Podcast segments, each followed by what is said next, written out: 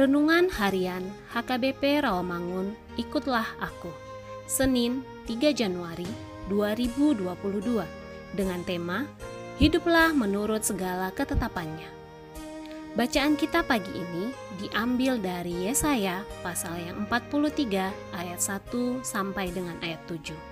Dan bacaan kita malam ini diambil dari Injil Yohanes pasal yang kedua ayat yang pertama sampai dengan ayat yang kedua belas. Dan kebenaran firman Tuhan yang menjadi renungan kita hari ini tertulis di dalam satu Raja-Raja pasal yang kedelapan ayat ke enam puluh satu. Dan hendaklah kamu berpaut kepada Tuhan Allah kita dengan sepenuh hatimu dan dengan hidup menurut segala ketetapannya dan dengan tetap mengikuti segala perintahnya seperti pada hari ini. Demikian firman Tuhan.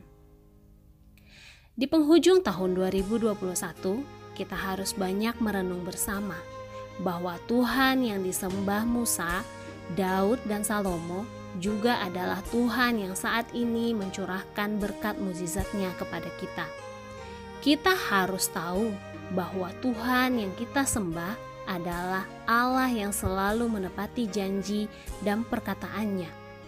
Tuhan pasti akan bekerja, memberikan tuaian besar dalam pekerjaan saudara. Tuhan pasti akan membawa karir kita mengalami higher level. Tuhan pasti akan membawa keluarga kita menuju greater glory. Tuhan pasti akan mengeluarkan kita dari masalah sehingga kita mengalami real freedom. Tuhan pasti akan melawat hidup kita dan membawa hidup kita makin dahsyat. Karena itu, marilah kita juga mengerjakan bagian perjanjian kita. Kita sudah memasuki tiga hari tahun dua ribu dua puluh dua ini.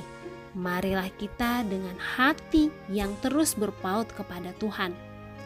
Marilah kita berjanji kepadanya bahwa di tahun dua ribu dua puluh dua kita akan semakin setia dan disiplin hidup menuruti segala ketetapannya dan mengikuti segala perintahnya.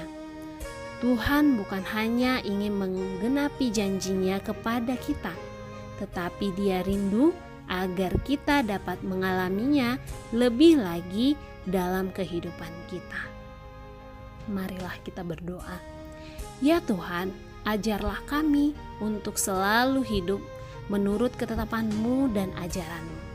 Bimbinglah kami selalu dapat melewati tahun baru ini dengan kasih dan karunia-Mu. Amin.